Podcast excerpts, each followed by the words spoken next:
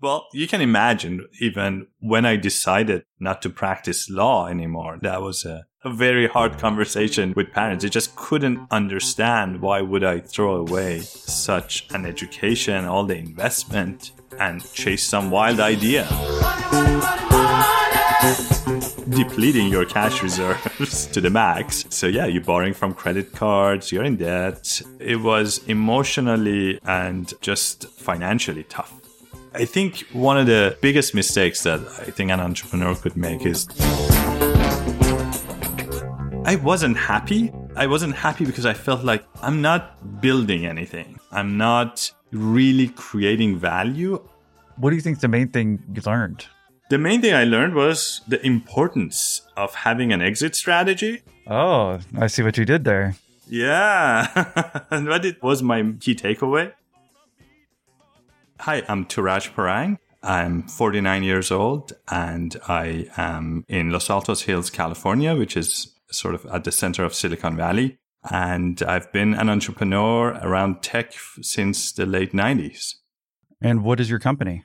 Well, my current company is Serve Robotics, which is a autonomous sidewalk robotics startup. I know that's a mouthful, but what we do is basically have these super intelligent robots. Kind of think of it as a Tesla on a sidewalk that can do things such as deliver food or other convenience items or other things. Yeah, I know I've seen videos of it till I went to your website. Now I realize, like, I guess I don't know if you're the only company that does it, but I haven't seen these things around. But I've definitely seen videos of these kind of little robots that almost look like they're coolers on wheels, maybe delivering stuff. It's true, yes. There have been actually a few for a number of years. Usually there have been smaller, and you're right, they're like coolers, more close to the ground. Ours is actually larger, so more like a shopping cart size. And we designed those to be specifically for urban environments. A lot of the legacy robots were made for more college campuses, more constrained environments, and they required traditionally less autonomy. So they were, in a way, remote controlled. So you would have folks in Latin America or maybe some Eastern European countries where labor is cheaper and people would do labor arbitrage. Uh, what we came up with was a robot that could actually be autonomous so that you could get a lot more leverage. One person could monitor and pilot multiple robots at the same time. So you get the scale economies there, as well as they're safer when they're autonomous. So there's a lot of technology that has gone into our robot, for instance, versus some of the other ones that some people may have seen. And that's interesting what you said when you're saying that maybe the first generation of these types of robots. I mean, that's pretty clever. And I've kind of always heard of like before you go full automation or AI, if you can do some type of arbitrage, like you're saying, if I had someone in the Philippines that I'm paying to drive it around like a robot, and I, from my point of view, think it's actually AI technology or some type of technology, but really it's just a robot that someone's steering from across the world.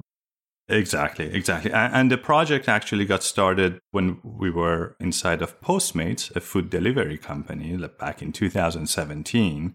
And we were just trying to see if robots could augment the human fleet We were founded actually by someone who's a good friend and has a PhD in robotics and computer vision. So he was the right man for the job. And he figured out a way to actually bring high levels of autonomy to the sidewalk, which is super exciting because with autonomy, you're not only able to leverage humans much better, but you also are safer. A robot on the spot can react a lot faster than again someone in Philippines could with all the latency that goes on in the connections and uh, you know humans make mistakes and we want to avoid any potential incidents. Although with these robots whether cooler size or shopping cart size there isn't much damage they can do but still you want to be safe especially when crossing streets. They are interacting with people with animals with kids on the sidewalks. So safety has always been something that uh, was top of mind for us, especially when we were born inside of a larger organization like Postmates. Now, Postmates got acquired by Uber.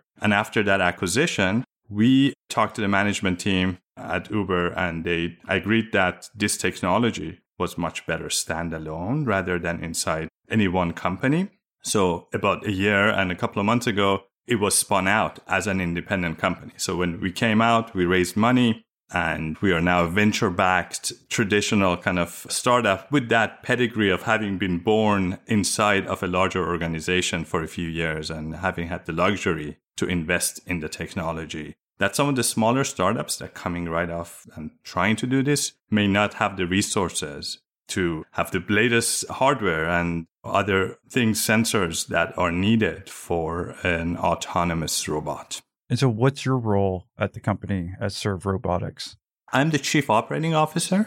So, I, I wear many hats, and that's because of the fact that I've actually worn many hats, having been around Silicon Valley since the late 90s. And one hat I wore when I started out was a lawyer, a corporate lawyer. So a lot of legal stuff tend to find their way to me, even though I'm not a practicing lawyer anymore. But once you're branded a lawyer, always a lawyer. The other hat is business development. That's a lot of what we do is make sure we partner with larger companies such as Uber or 7-Eleven, who are both partners of ours, and create those relationships where they can leverage our robots as part of their fleet. And you'll see that coming more and more, becoming more and more prevalent, where brands and platforms like Uber, etc., can augment their human capabilities with robotics. And then the other hat that I wear is internal operations, people operations, finance, things kind of like the day to day activities and making sure we have the right team in place and looking at the right metrics. So, were you with this company when it was at Postmates? And then like how did you actually end up joining it? And were you like one of the founders? It's an interesting story. So the founder ali kashani whom i mentioned was kind of the brains uh, that started the project inside postmates. Him and i go way back. We were friends. I was a mentor to him. And when he came to us from canada which i partially blame myself for we enticed him to leave beautiful British Columbia, Vancouver, and come to Silicon Valley because we thought he would be great here. When he came, I introduced him to a venture capital firm where I am an operating partner and advisor called Pear VC here in Palo Alto. And he and I did a little project. He became an EIR entrepreneur in residence at Pear. And him and I worked on a little project which was AI for food and menu selection. And we kind of showed that around to potential partners, and Postmates was one. And Postmates actually turned around and wanted to acquire that project. So as a result of that acquisition, Ali became the head of Postmates X, which is their special projects division. And that, that was kind of like the inception of how this project even got started within Postmates. So I've been watching it from its inception, but I joined it full time once the Uber spinoff was underway. And yeah, you said you were with, I guess, Pear VC, and we can rewind and understand your chronological order later on. But when you were with Pear VC, and I guess you decided to join them, I don't know, maybe like a year or two ago, are you not really in the venture capital realm anymore? Because I, I, imagine you only have so much time. So, and if you're doing the day to day of Serve Robotics, I imagine that's hard to be part of a VC firm at the same time. Right. Uh, well, it is. It is. My full time focus is on Serve Robotics, of course but I feel such kinship with young entrepreneurs and I have such passion for supporting and, and cheerleading uh, entrepreneurs' new ideas that I can't help myself but find myself get involved with various projects. And Pear VC actually is founded by a very good friend of mine whom I've known since the early 2000s and we have collaborated on many projects together. So when he started actually Pear VC, he brought me on as an advisor, and I've been involved since the beginning of that fund as a mentor to the portfolio. So every semester, uh, let's say I have a couple of projects that I am involved with and have office hours, so to speak, with those portfolio companies that can piggyback and leverage some of my learnings. And I love just brainstorming with them. And honestly, it just keeps me in the loop of the latest and greatest. So I take great pleasure in that. And it's just a privilege to be involved with that fund. And we've had some amazing startups that came out of Pear VC. It's a very unique venture capital firm. A, a lot of the founders that go through there are first time founders, people who have actually never done a business before. They least could be college students that some of them may actually decide to take a year off of college and come and try their hand at being an entrepreneur. Recent graduates and other very young but ambitious, mission driven entrepreneurs who is amazing to see how they build these tremendous businesses, starting from very, very humble beginnings and just an idea on a napkin, so to speak. And so, in your spare time between Pear VC and Serve Robotics, you also decided you wanted to write a book? Yes. so it does sound crazy. There is not much spare time, but I felt that actually I was repeating some of the same advice over and over again to many entrepreneurs. And sadly, some of these entrepreneurs were coming to me at a time when giving that advice was late, too late. And the conversation would go something like this. They would come to me and ask, Hey, you know, we've been doing this business for the past, let's say, year, a couple of years, and we just don't feel like we are getting traction and we're interested in selling the business. And I would say, well, okay, well, that's fine. How much runway do you have? And they would tell me, well, we have three months left.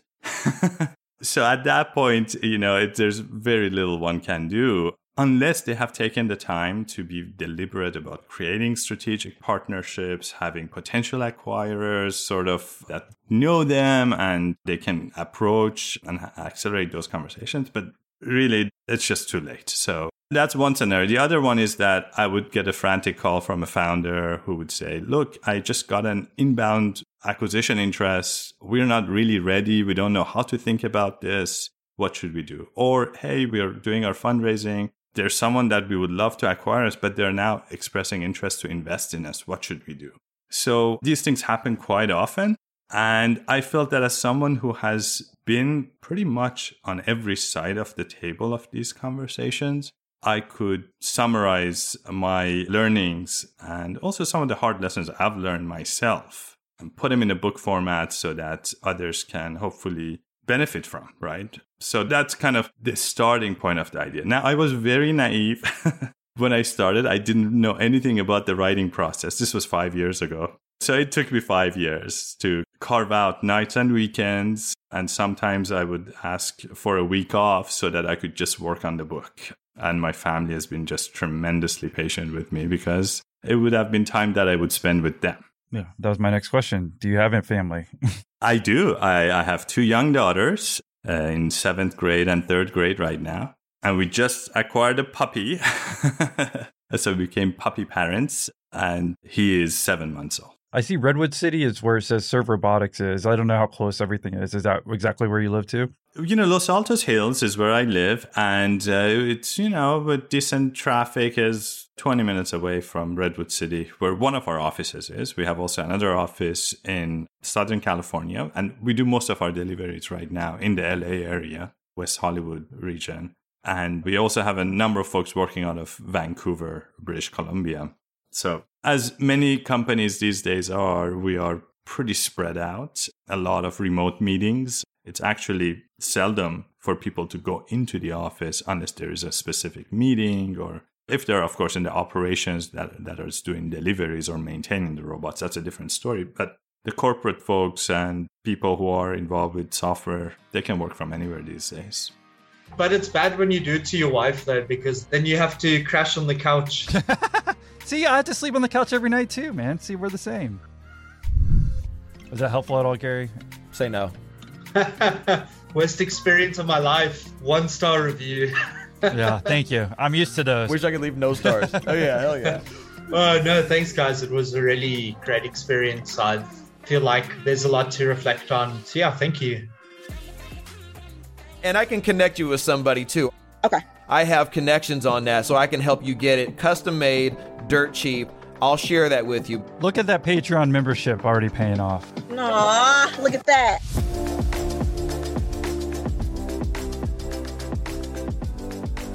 Well, yeah, you told us you did the book over five years and kind of did it maybe on the nights and weekends and whatnot. But even with Pear VC and with Serve Robotics, how are you able to divvy up your time? Do you think you're pretty good with like time management? Because I always think, I guess we can learn from those. And sometimes I forget to ask about those tips. So I don't know if you have anything or any suggestions on what's worked well for you to, I imagine, to take control of your time and be able to work kind of these two companies.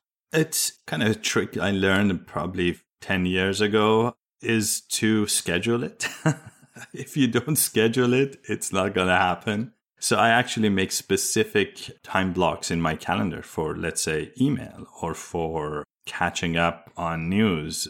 Pretty much anything that I can schedule, I will try to schedule. So when you look at my calendar, it's like pretty much there is no openings in there. Even family time, I try to be more conscious about it and schedule it so that nothing else impinges on it.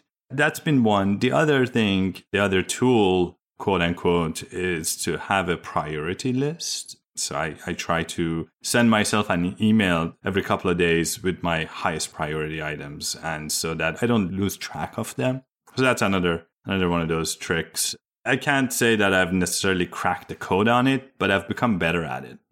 No, that sounds good. Well, I appreciate that. And then I was going to say, with you doing that, I guess with Serve Robotics and then Pear VC, I don't think, did you actually even mention what the title of the book was that you've been working on and that's about to come out? Well, the, the title is Exit Path. Thanks for asking. It's about how to win the startup endgame. And it's coming out on August 2nd. And yeah, again, as I mentioned, it's been five years in the works. Uh, McGraw Hill is publishing it. And I'm very excited by it. So I guess if anyone wanted to take a break and or at least even while they're listening, I guess they could go to Amazon. We'll have a link in the show notes or whatever for either it's on pre-order or I guess order it now. It sounds like we've just got an overview of kind of your recent jobs and whatnot, but obviously we're about to go through everything that you've done in your life and hopefully I guess took those stories and kind of put them into the book so maybe that might help other people. So appreciate you giving us the overview of what you do today. Do you mind telling us? I guess want to rewind to your first stint in entrepreneurship, or we know you went to law school as well. So whatever part of the story you want to get started off on, just tell me what year and how old you were, and then we'll take it from there. Yeah, happy to. And uh, yeah, maybe I can rewind even farther back. So I come from an immigrant family, actually first generation immigrant myself. So we left my home country, which was Iran, when I was 10 and bounced around the world for a few years until we landed. What year was that? 84 or something? Yes, 83. Very, very close. Yes. So, yeah, uh, we went to United Arab Emirates first, a couple of years spent there. Then we went to Germany. I went to middle school in Germany, learned German, which is one of those tough languages. but we had a good time in Germany, but my parents always had this American dream. They wanted to be in the US. They thought it was the place where we would have the most opportunities. So they finally figured out a way to get the visa and we landed in Los Angeles in late 80s, went to high school and I wanted to do well. So I figured I applied to every good college there is out there. I, I worked really hard to do well on SAT exams and get great grades. And luckily I got accepted into Stanford. And that was my first introduction to the Bay Area and the innovation and the culture here. So I spent 92 to 96 at Stanford. And I studied philosophy and economics, so not the hardest subjects, uh, so to speak, although philosophy was pretty challenging uh, at Stanford. And it really taught me how to think, how to analyze different concepts. The economics part was so that I would get a job after I graduate. I kind of wanted to balance the practical and the more esoteric. But then as I was thinking about careers after graduation, I realized that, you know, this country is a country based on laws. And as an immigrant, I felt that I should really learn the laws. so that, that was kind of my logic for going to law school. So again, I applied to the law schools that I, I felt that I could get into. And luckily I got into Yale Law School. And it's an interestingly unique law school, Yale it doesn't really train you to be a lawyer. It trains you how to think and become a better conceptual thinker and someone that can apply the law in different areas. So, and I really like that about Yale because I kind of had a feeling that I may not be a lawyer for life. So I wanted to kind of go to a law school that would give me a broad set of skills and tools. But I also knew that I wanted to work and live in the Bay Area in Silicon Valley because when I was an undergrad at Stanford, I got exposed to some of these startups and just the innovation and the excitement that was happening, right? This was like the internet was just starting in the 90s and all these ideas and eBay and Amazon, they were just getting off the ground. So I came back in the late 90s and started practicing corporate law. That's where I then got to know a lot of entrepreneurs got to see how to start a company, how to raise money for it, how to sell it, and even worked on IPOs. But then the crash happened, the first crash in, the, in 2000, 2001. And I also had enough of a passion for entrepreneurship that I said sort of goodbye to law and jumped ship to a venture capital firm. It was a European venture capital firm that wanted to open an office here in the US. And I basically became like kind of their first associate. I would say that was my years as a venture capitalist, where how I got an uh, MBA. As a venture capitalist, you study a lot of business plans, you talk to a lot of fantastic entrepreneurs, and get to see, you know, how businesses are actually built and financed. And then at some point, I then summoned up the courage to start my own startup. And that was in 2005. The startup was called Jaxtr. Well, real quick, before we talk about Jaxtr, do you mind if I talk about, we just talk about VC and then even before that, how long you were a lawyer? Yeah, so I was about a couple of years a lawyer. My first stint was about nine months. And then after I did venture capital, I went back and I tried it again to see whether maybe I could still be a good lawyer. Maybe I was in the wrong law firm, but then I realized my first decision was the right one. So then I left and became an entrepreneur. So again, not the most straightforward career trajectory. I've had a bunch of detours and back and forths to try to figure it out. But once I became an entrepreneur, I, realized this is where my passion is. I loved being an entrepreneur. I loved creating Jaxtr. And that startup actually took off. It went from zero to 10 million users within very quick time period after launching, actually within a year. We raised money from some of the best investors out there. We raised $20 million. So it was a wild ride. Uh, we won a number of awards, written up on TechCrunch and all the other sort of popular magazines at the time. So we were riding high until it was 2008, 2009. And then we had to actually raise money again. Yeah, real quick before we start talking about that, because we haven't even talked about really what Jaxtr is. I've, I've been kind of looking at it as you were talking, but how long were you in venture capital? Let's just talk about that for a minute too, because that's kind of interesting. And then we'll talk about Jaxtr. Sure. So I was in venture capital for three years. Again, as I started as, a, as an associate, which is sort of the entry level in venture capital firms. And then I became a junior partner by the end of the third year. And what was like the daily grind like there? What were you doing? I know you said you kind of looked at a lot of business plans, but especially before you even start your own first business, it seems like this is the optimal way to go, right? If you if you're coming in and looking at all these different business plans and seeing what works and what doesn't. Exactly. It is such a such an awesome career. So yes, a lot of it is looking at business plans. So a lot of venture firms get a lot of inbound sort of inquiries from entrepreneurs who are looking for money. But then really the way to find the best deals is actually develop a thesis around some areas, some industries, specialties, and then go and find all the businesses in that area and then formulate your own hypotheses around who are going to be the winners and try to back them. So, yeah, a lot of market research, a lot of networking. And that's actually a place where I learned how to become a business networker. And it wasn't an intuitive skill for me. I'm an introvert, and a lot of people who meet me don't think so, but I am. But I had to learn how to be a networker and how to build relationships and business relationships. And I needed those, right? I needed those not to find investments, but also to due diligence to find experts who would help me evaluate these opportunities. And then if we made an investment, then help those companies find partners, recruit, so a lot of what a venture capital firm does is actually connect and network with people, with portfolio companies. So that's, I would say, that the biggest learning I had was how to become a networker. Yeah. And like, I never heard the outbound perspective versus like the, all the people coming inbound. You're saying, I think that was pretty smart. And you can tell us how you learned that. But curious, how many deals would you look at a day and how many were coming in? Especially because I guess it was a new venture capital firm. So I don't know if it's like a hustle to try to get that stuff in and like, you know, how much time you allocated to actually looking at a market and trying to go find companies.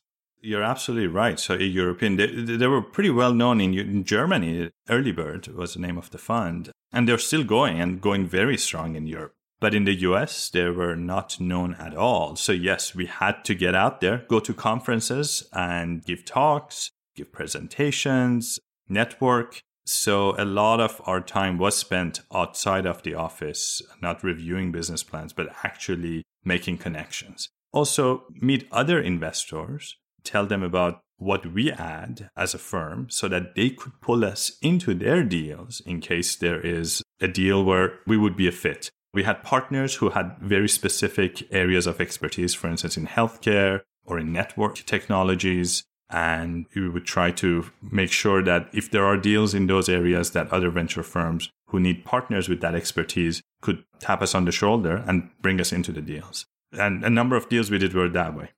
How did you land the venture capital job, like from being a lawyer? So I basically sent an email to an alumni network of Stanford University and basically said, look, I am a lawyer. I'm interested in getting into business. I think venture capital would be a fantastic entry point for me and happen to also speak German. So if those skill sets appeal to anyone, please let me know. And lo and behold, I got an email back in a couple of days from someone who said, you know, my wife is actually starting the US office of a European firm, which is happens to be a German firm, so could be a fit for you. Why don't you go talk to her? So that lady, her name was Vera Kalmaier. She passed away since, but she basically took me under her wings and I joined that firm. Saw that it's like it looked like it was headquartered in Germany. I'm like, well, it's smart for anyone to I just learned from this, right? Like if you know another language, try to see if there is a way to connect that. Like what makes you different? And if you didn't speak German, I don't know. Maybe you would have not landed the job. I don't know. I don't know how much you got to speak German, but that definitely was a connection that obviously helped. It was definitely, I would say, the thing that stood out in the mind of the person who saw my note. I don't think I would have stood out for him if that wasn't there. So yeah, there are so many more, I would say, qualified people that they could have hired, but that one distinction made a difference. Absolutely. And when you joined this venture capital firm, is this the one that you said you left after a little while, tried to do be a lawyer again, and then said, "No, I'm not a lawyer," and then you actually started your first startup? yes.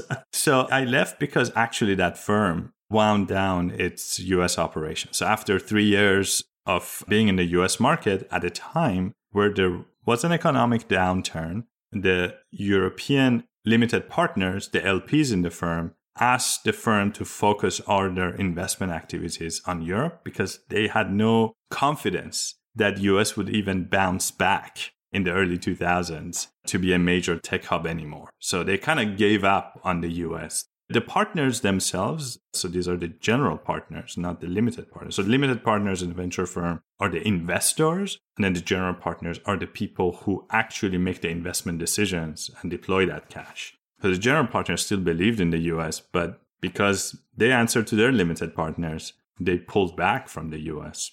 I think downturns are actually a fantastic time to invest. So in hindsight, not the best decision by that firm, but nevertheless, they still have done well in Europe, in Germany. They're still one of the top five firms, I would say, in Germany. So uh, they have done well, but they probably could have even done better had they stuck in the US because a lot of great companies came out of that era, early 2000s.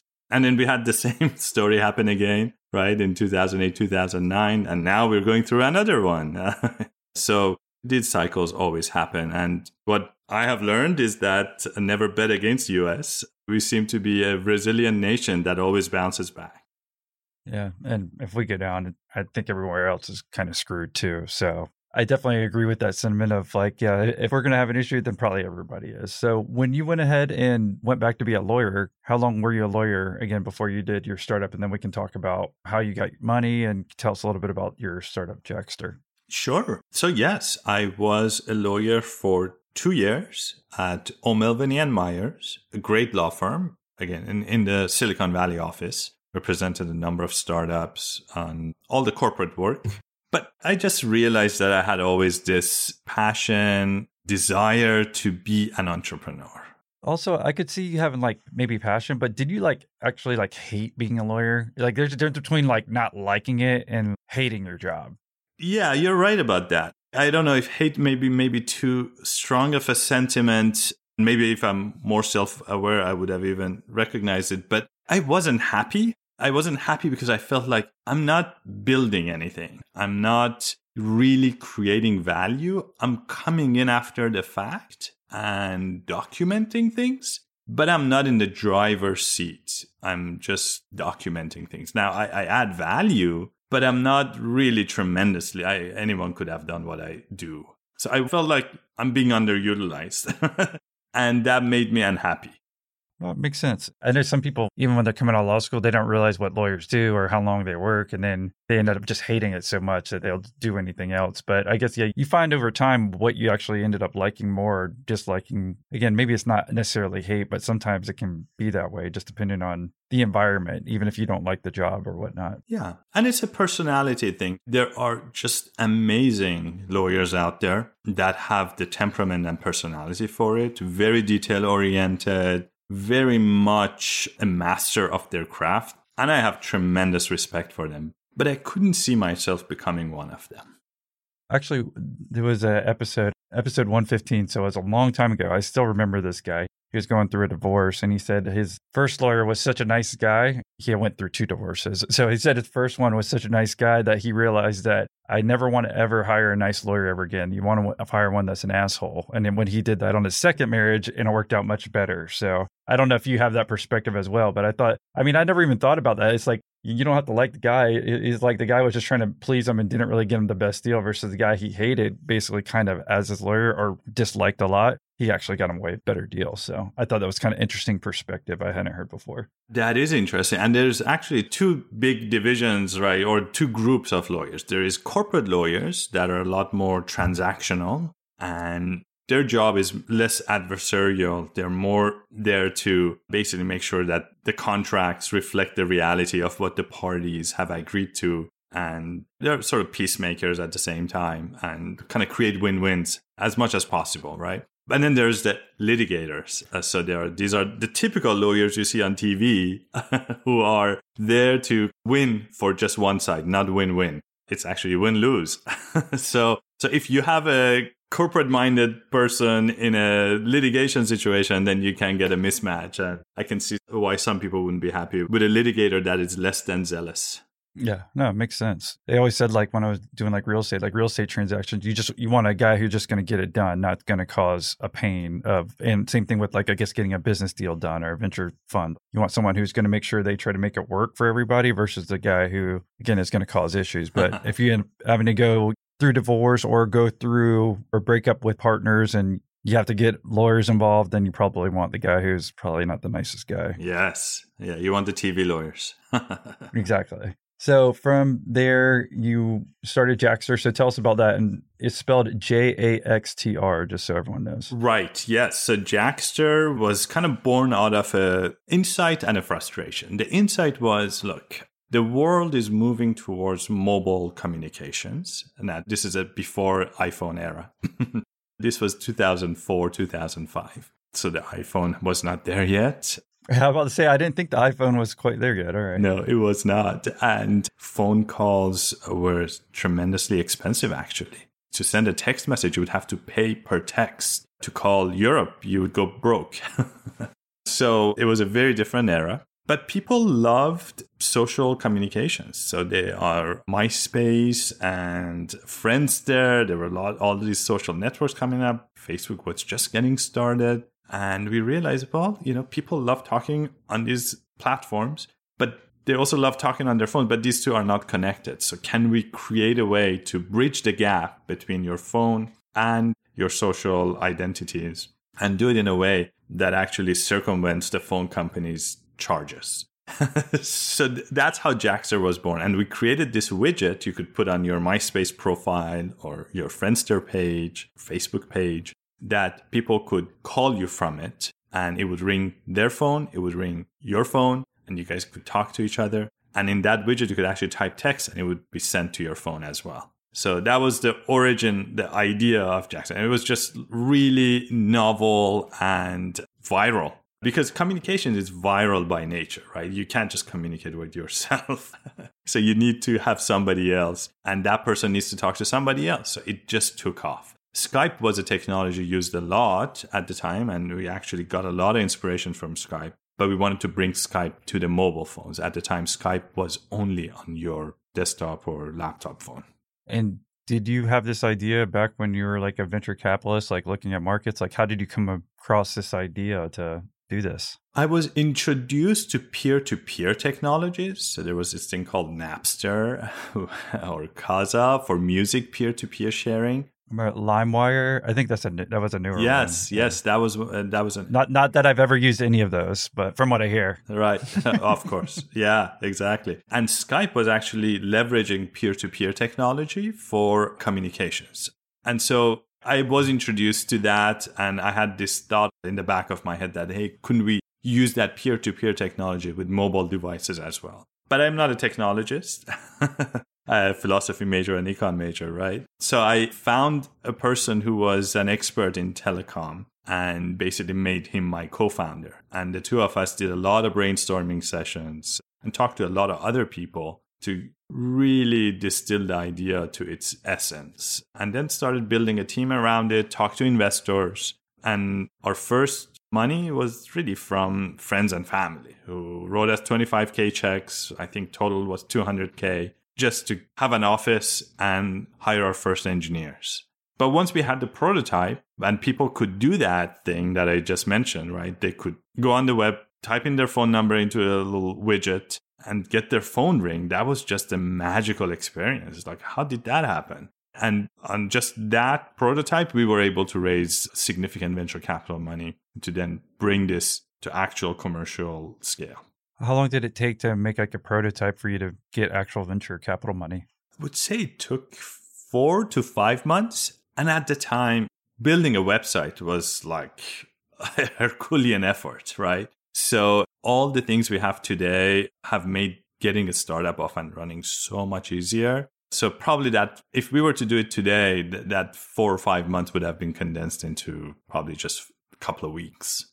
Well, I mean, I still think that's insane quick. I mean, I feel like some people take forever to because this is a big technology kind of change too, right? Or were you able to use some code from somewhere else? Like, I, I don't even know what you used to set this all up, you know? You're right. It was really just a mashup of things that existed. I mean, we had to do some novel development as well, but a lot of it was leveraging what already existed. But today, you know, there's Twilio. A lot of what we had built has now become a platform that you can just tap into. Like Twilio is a great example. You can initiate a call or text message using the Twilio APIs very easily. Any junior developer can do that just within a day. Right. But you're saying like a website, I feel like even back in, let's say 2005, I feel like that would be way easier than the platform that you were building to connect a mobile phone, right? Yes. I mean, I don't know if you're, yes. because it, it was Blackberry was the main thing I think everyone was using. So I don't know if you like kind of developed an app. No, no apps. Yeah, no apps. It would just call your phone. So we would basically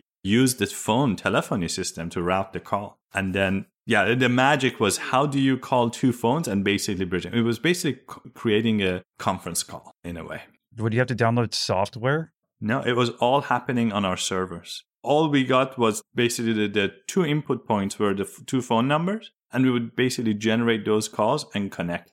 Okay. Yeah, because I'm trying to put my brain back in that era, you know, of like how you did it. Like, I think there's might have been some basic mobile apps on BlackBerry, but I'm just trying to figure out like exactly how you're able to do this and figure that out. I guess your co-founder, he just did most of it. And like, what were you doing? Or I don't know if you're helping him with that too. I know you said you didn't have that background, but just curious, like what you're doing at the same time while he's kind of getting this tech, I guess, to work. Yes, he was doing the tech. I was doing kind of like the business planning and figuring out, okay, what's what's the market and what's the go-to-market strategy and who would be our customers? Who would this be good for, right? Immigrants who are trying to call back home, or is it just kids who are trying to talk to each other on MySpace? So I did actually a lot of market research. So I would just go on these uh, social platforms and just talk to people and hey, ask them, hey, do you want to try this out? Let me know what you think. So a lot of user studies, right? Very one on one field testing.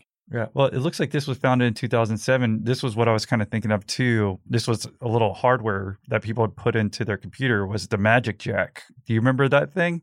Yes. I just randomly thought about that, but like again, it's hard to put yourself because this is we're thinking 15 years ago of how different it was and how you're able to do it. But obviously, it seems like your technology was way better than having some hardware and doing it that way. It was. And actually, we started with a hardware idea, and every investor we spoke to said, don't do hardware. It's just too hard. It is not only too hard, it's just, yeah, too slow. If you want to have something that's going to be viral like Skype, it has to be software. You can't just distribute hardware that fast. And you need a lot of money.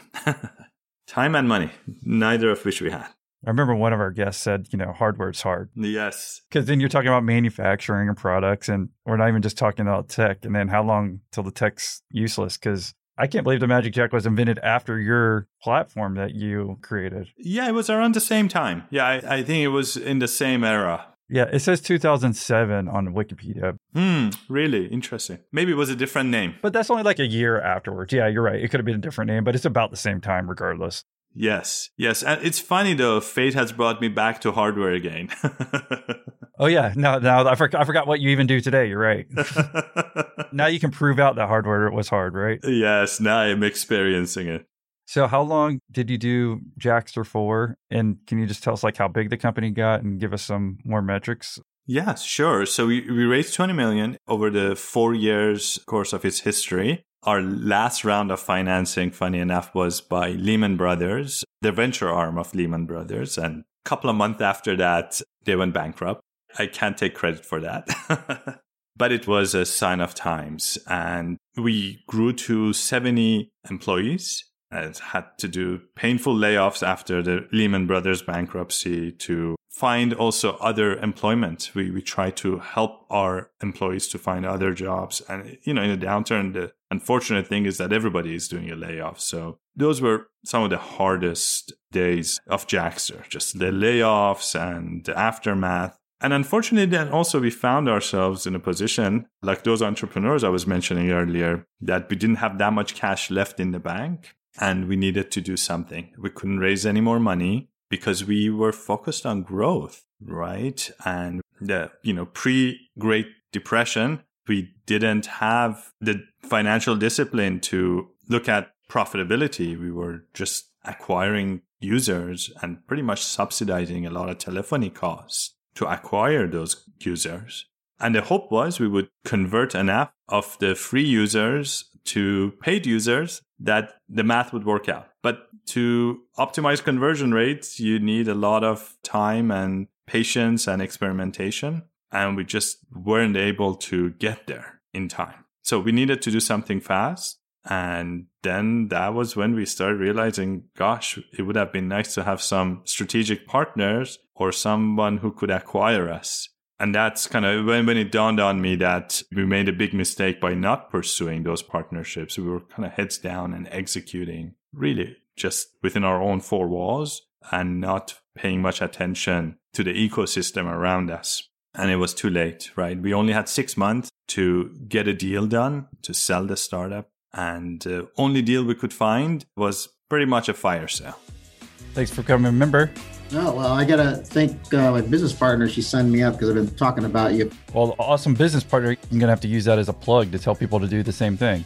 Yeah, yeah, it's really cool. But anyway, yeah, thanks for uh, setting this up. I get kind of the VIP treatment, I feel like.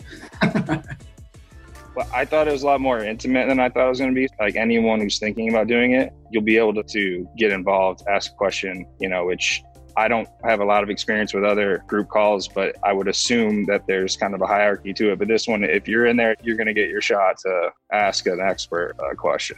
So I tried to compare my group calls. I started joining random entrepreneur groups and just joining their group calls and try to see what they're like. Dude, the one you were on and all of them have kind of gone that way. They're all 10x better than any other group I've been in because become a member to find out. And when you say fire sale, are you just selling what percentage are you selling versus what you thought it was worth? It was basically pennies on the dollars. It was selling it to another startup who was interested in some of the technology and our user base, which was pretty big. And they didn't have much cash, so they gave us equity in that startup. And then they weren't able to really pull it off either. So no one really recouped anything from their investment in Jaxtr. And so, what'd you do from Jaxtr? Did you like join that company that acquired y'all? No, they didn't hire any of the employees. So pretty much everyone was let go, including the founders. And I basically took a six month mental health break because it was a grueling experience. Yeah, I didn't know they had those back then. Yeah, no, I was, I felt completely unable to do anything. It was paralyzing. You're riding high and all of a sudden, you know, this, this, this happens. But luckily, I was connected to another founder whose company was where Jaxtr was. really, when we, we shut down, which is they had a lot of users. They had actually figured out this was the difference with what Jaxtr had. They had figured out monetization a little bit, but they hadn't fully nailed it. This company was called Webs, and they were a website creation platform. So before we talk about webs real quick, I know you said you had the, I mean, six month sabbatical to mental health and whatnot. I mean, up to this point, was this like your lowest point personally? Because it seems like everything had worked out pretty well for you as far as you went to Stanford, you went to Yale, you were a lawyer, you figured you didn't really like that, you did some VC stuff, and now you've had a seem like a thriving company. And then all of a sudden you have to sell it for nothing. I imagine you didn't make any money. That's correct. Yeah, did not make any money. And, you know, with startups, you also don't draw significant salary. So you're depleting your cash reserves to the max. So, yeah, you're borrowing from credit cards, you're in debt. So, yes, it was emotionally and just financially tough. Well, what do your parents think and friends?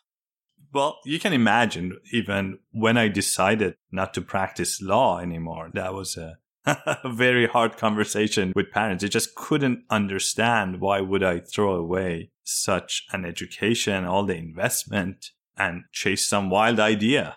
But, you know, surprisingly, they were supportive, uh, of course. I mean, not surprisingly, I, I guess thankfully, they were supportive. So they didn't kick me when I was down. But I'm sure in the back of their minds are like, oh, I knew that. I figured, especially like foreign parents, when you've gone through this much education, you've had the premium education and you had everything that they would have wanted for you, basically. But even when you start your own company and things are going well, they're probably like, yeah, look, you know, we, we believed in them the whole time when they didn't And then when it goes down, you're, you're like, at least they're there to hopefully support you emotionally and whatnot. Yes, definitely. And it's a confusing thing for parents. I have a lot of empathy for them. They couldn't make sense of all the decisions but they were there and they were at least not berating me and not taking away my confidence, which was helpful to bounce back. And I was able to look back and say, okay, what did I learn from this experience and how can I apply it to my next experience? And that's exactly what I did at Webs. What do you think the main thing you learned? The main thing I learned was the importance of having an exit strategy Oh, I see what you did there. Yeah, but it's it's truly that was my key takeaway. Was look, I wish we could have sold this startup at a much much better price to a much better acquirer who could actually leverage the technology and all the four years of blood, sweat, and tears that have gone into this and take it to the next level. That would have been ideal. And that's what happened to a lot of our competitors. So two years before we went under, Grand Central actually, which there were four startups that started at the same time with Jaxtr. There was Grand Central, there was Ribbit, and there was Jajah. So but let me talk about Grand Central. In 2007, they got sold to Google and that became Google Talk, you may remember and that's Google Voice now. And, you know, it became a core part of the Google platform for communications. So that was an excellent exit. And they didn't fully report the price, but it was somewhere between 50 million to 100 million. The year after that, another startup that started with us uh, in 2008 got sold, Ribbit. And they sold the company before it had even launched the product publicly. So they had no users. And they got sold to British Telecom for $100 million.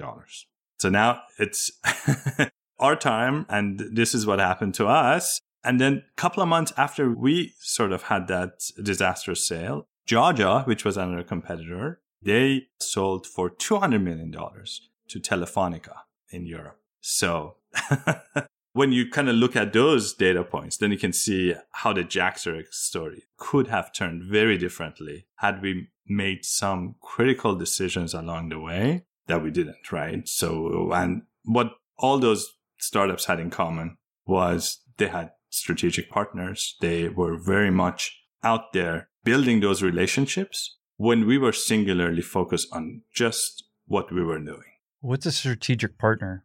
Jajah, for instance, became the voice communications channel for Yahoo's portal. Yahoo had a messenger service and Jajah was basically powering the voice channel for that. In case of Ribbit, they were working with the telcos, uh, basically like British Telecom, to figure out ways that they could basically use their technology inside of their services. So these would be distribution partners would be one category of strategic partners. You could also have other types of partners. There could be suppliers to you. You could be doing co-marketing with them. Basically different companies that work with you in getting the product out there or distributing it.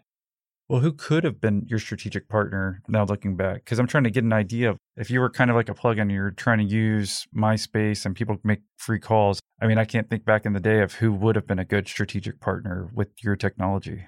Well, in hindsight, it looks like a lot of the telecom companies could have been interesting because they're all trying to innovate and figure out new solutions and services. So they could have been very good. Like if British Telecom had acquired us, we think we had a much better technology than what they bought with Ribbit. That would have been great. You know, these platforms like Yahoo and portals, we would call them back in the day. Google itself, although they bought Grand Central pretty quickly, so they had their own solution. Other social networks like Facebook, etc. If we had really pursued them systematically rather than just focus on our own growth, we never thought about growing with those partnerships. Because of the viral nature of our own product, I would say we became arrogant and we said, look, we don't need them. In fact, our CEO was interviewed right after the Grand Central acquisition and he stated explicitly that we do not want to be acquired. We are not pursuing and we won't be acquired. We think we can build a big billion dollar company ourselves on our own which was a true statement about our attitude with regards to the ecosystem that we were in. So, what was the ultimate failure? Just not getting, I know you kind of mentioned not getting enough people to pay. I don't know how much they were going to pay versus the free users. Like, there's just way too many free users, and that was costing you way too much money at, that, at the end of the day, right? Right. We basically hadn't figured out that compelling value proposition that would make people move beyond the free tier to the paid tier. And so if there was a way for you to help, I think maybe Cingular Wireless was around then or something like that. I'm trying to think because I think AT&T eventually bought it or something. But it was like if you would have gone to them, it would have been cheaper for them to send text messages as a company than they could have acquired you. And that would have been the win. That's where you get the value at. So I'm trying to strategically think about it. Like you said, like how do you even find those strategic partners and how do you think about it? So Right. Yes, exactly. And besides just the mechanics of what that strategic partnership would have looked like. At the very least, what we could have done was to build personal relationships with key decision makers at those companies so that we could have stayed top of mind, like with folks like British Telecom or Telefonica that bought Jajah.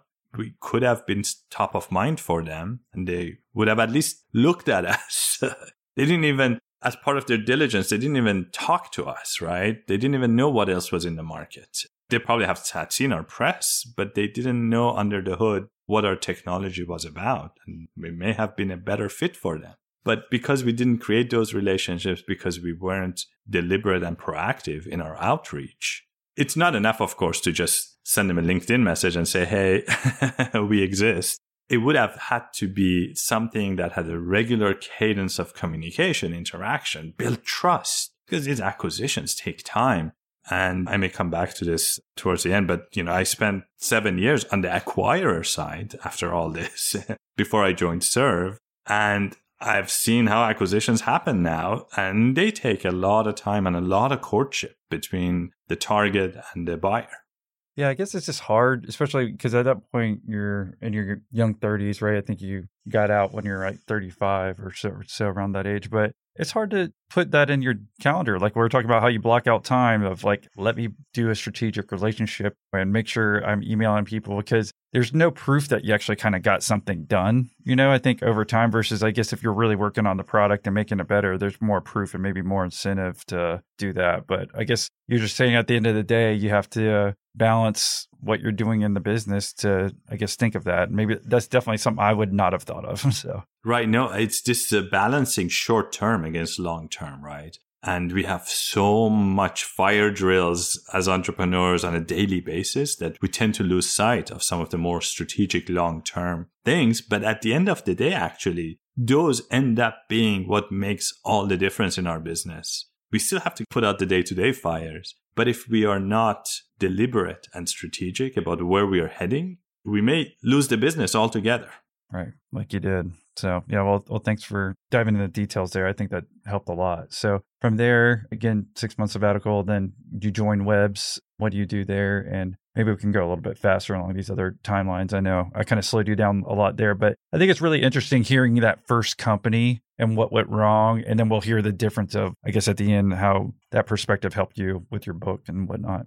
Yeah, absolutely. So at Webs, basically, we had a lot of users and we had a decent conversion rate, but on average, the conversion between free and the paid was not making us profitable. So one challenge was to figure out, okay, what do we do? And is this business something that can scale? The business had been founded a few years before I joined but I joined as a head of strategy and corporate development with that singular mission to kind of see, okay, w- what's the next stage of this business? When we did a deep dive into our data, we realized that one cohort of our users were a lot better than the rest. They complained the least, they converted the most, and yeah, they were overall happiest customers. And those were the small businesses that were using our platform. So it was a generic website creation platform but the small businesses were the ones that were really benefiting from it financially, commercially, and they were willing to pay for it. So what we decided to do was to double down on that insight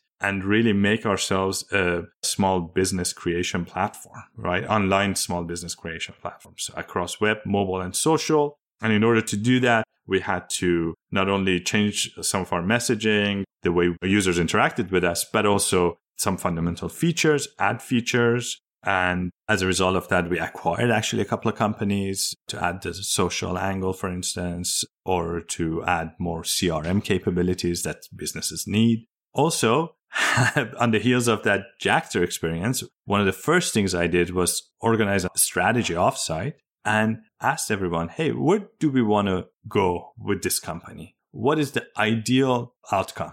And we quickly realized that there were a couple of acquirers on our wish list. And, you know, it would be fantastic if any one of those would acquire us and help this platform go to the next level, right? They were people who actually had significant small business customers. They were public companies, private companies, and they could really use what we had built. On top of the list were folks like Vistaprint, uh, which you may remember, like business card printing company. Intuit, etc. And so uh, we said, okay, fine, let's um, at least start building those relationships. We're not going to sell today, but if we ever want to sell, let's make sure we know them, they know us, and they don't acquire somebody else without talking to us. So that's what I did in two years. We were able to basically turn the business from, again, that generic website creation platform to a small business, powerful small business suite of solutions online. And Vistaprint ended up being the one acquiring us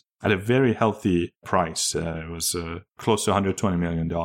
And our last round valuation was like around 10. So it was a nice win for the founders, for the team, and for uh, the investors. And for you, did you have any like shares in that? Oh yeah. Oh yes. Of course. Yeah. So yeah, that's you know that's why you join startups. You work for startups is the equity upside, and yes, it was a nice outcome. It was the opposite of Jaxtr for me. yeah, that sounds like it. All right, and then from there, I guess what happened the last ten years in your story? Right. So after that, I uh, took some time now. I had some money. I actually started investing, angel investing in startups. And So you made a lot of money personally if you can start investing, right? Because before, I don't know how much money you had saved up. it was enough. Yes, it was enough to actually have some free cash to make investments. And people make different priorities. You know, perhaps some people would buy a Ferrari, but for me, I'd much rather put 10 $10,000 checks in 10 startups, right? So that's what makes me happy. And one of the startups that I was working with and advising was at the intersection of legal and web. So it was called UpCounsel, a marketplace for legal services. And I love that idea. I've always had a soft spot for the legal profession, even though I chose not to be a part of it. And yeah, we created this legal marketplace, UpCounsel. So I was there for about 18 months as their founding COO, got the platform launched, got the cartwheel going uh, in terms of recruiting lawyers to the platform and small businesses who would want to hire those lawyers. But then I left to join GoDaddy after that uh, because I had never been at a big company and I wanted to see how things work from inside a larger organization, especially one that's about to go public. So I joined GoDaddy before we went public. And also I wanted to be on the acquirer side because I've been fascinated with mergers and acquisitions and how these things work. So that was an opportunity for me to then be an acquirer and really learn by doing it. Okay. And so how long were you at GoDaddy? Seven years. I went there literally thinking that it would be a two year, three year stint. I get a lot of good learnings out of it because I always consider myself a small business guy. But I loved the team. I loved the energy. I loved what we were doing at GoDaddy. Our mission was to tilt the global economy towards small business. I love small business. Like I couldn't think of a better place to be to do that. So I ended up staying for seven years and it was a wild and fun ride. Great culture, great company. And at that point in time, too, you eventually, I guess, you're doing Pear VC, which we kind of talked about in the beginning. Yes. Yes. Yeah. My work with Pear has always been something that I've treasured. And, you know, when, uh, again, my friend Pejman Nozad, who was on top of Midas seed list this past year as uh, kind of the best investor out there, the Forbes Midas list in the US. I just love seeing him in action and the way he has this knack and ability to see entrepreneurs and help them. And yeah, uh, I've been at Pear VC as an advisor and operating advisor since its beginning. So with Patreon, I heard it many times because you have that many episodes of sign up. So that's always in the back of mind. But then I checked it out a few times and I was like, do I really want to do this? So I'll push it off a little bit. And then you posted your goal achievement of 69 Patreon members. And I was like, you know what, what better time than now? Originally, I was going to go for the lower one, the $9 a month. But one, I want to have the conversation with you. But two, I always find that anytime I cheap out, I always find that I want to return it and upgrade to what I really, really wanted. So that's why I'm paying the higher one, if that makes sense. But it was just constantly pushing it off, pushing it off. And then I would just like, fuck it. I already listened to all of them. So why not? And so that was kind of like your side hustle, if you will, but your main job was working at GoDaddy. And then when you finally left GoDaddy recently, that was basically so you could spend the time at Serve Robotics, which we obviously started the story with. Exactly. So when, when the serve opportunity, just the opportunity to work with Ali and the serve team was just so compelling that even though I loved being at GoDaddy, I couldn't say no to this one. Well, great. Well, thank you for, I guess, walking us through that. I guess as we close the interview here, you talked a little bit, I guess, about the book, but I don't know if there's anything else that you wanted to kind of close with that might help people or any information from it that can maybe summarize your story and maybe we can get a little bit more detail on the book and how we can get it. I appreciate that. Yes, I uh, really enjoyed this conversation. Thank you. I think one of the biggest mistakes that I think an entrepreneur could make is to delay thinking about their exit and their ultimate fate until later in the game. Even if an exit is not imminent, it doesn't have to be for them to start planning for it. And I, I wrote this book specifically as a way for them to see the tremendous opportunity each entrepreneur has in creating the kind of exit that they deserve and they want for their startups. We all work so hard building these startups. It's just such a shame when all this effort just at the end of the day doesn't get recognized and doesn't get leveraged because the reality is most startups don't make it. Very, very few do end up being an independent, sustainable company. So knowing that reality, we have to have contingency plans. And even in the case we do make it, sometimes it's better to sell that startup than to go at it alone because what we care about as entrepreneurs, most of us at least, is the mission, right? We want whatever idea gave birth to that startup, we want that to come to its fruition, whether it's bringing telephony costs down or making sustainable future reality. Like that's our mission at Serve. I would say we are much more as entrepreneurs wedded to the mission than to any particular ownership of a company doing that, right? So if you really care about the mission, then one of the best ways to execute on it is to build a startup that can be sold to someone that actually can take that mission and run with it. These are bigger companies with resources and ability to scale things, right? Like when Amazon bought Zoox and they're putting Amazon's resources behind bringing their self-driving autonomous technology to the market. It's very hard for any one startup to do that on their own. The other thing is the value creation. Even if an IPO is what people choose to go for, having someone that's willing to buy your company makes your IPO a lot easier and actually a lot more financially lucrative too. And just on the IPO note, there are 30 acquisitions for every IPO that happens. So the chances are, if you're successful, you're going to get acquired rather than go public. So these are some thoughts. So that's why I wrote this book. And it's not a book to be read when you're months or just a year away from an exit. It's something to be read from the beginning and have that in the back of your mind as to what are the things you can do to build value and strategic optionality in the long term. I mean, makes sense. And we heard that in your story. So thanks for sharing that and putting a book together. Again, I guess if anyone wants to check it out, they can check the link in the show notes. And it's called Exit Path How to Win the Startup Endgame. Yes. Thank you so much. Yeah. And if someone wants to say thank you for doing the interview, what's the best way for them to reach out to you? I'm very active on LinkedIn. That's become my uh, social network of choice. So they can always ping me on LinkedIn. I also have a website that I just recently launched for the book called exitpath.net. Couldn't get the .com. and so, uh, yes, uh, you can also find ways to contact me on there. Okay. Well, great. Well, thanks for coming on and sharing your story. My pleasure. Been great talking to you. Flash forward to 2009, and I'm back in the golf business as a club pro and I get a message on my MySpace page from a 14 year old kid in Mexico claiming that I was his father. You know, he says I impregnated his mom in the champagne room at a club in Cozumel on New Year's Eve in 1998. And I immediately called bullshit because I remember that night vividly. And there were at least five other guys with me uh, that were also prime candidates. So I have to go down there as part of a paternity hearing, and the night before I have to testify. So if you want to hear more interesting stories just like this preview, well, become a Patreon member today. You know you're missing out. Just check the link in your episode description below to join the club or go to millionaire interviews.com forward slash Patreon. Join the club. Join the club. Join the club.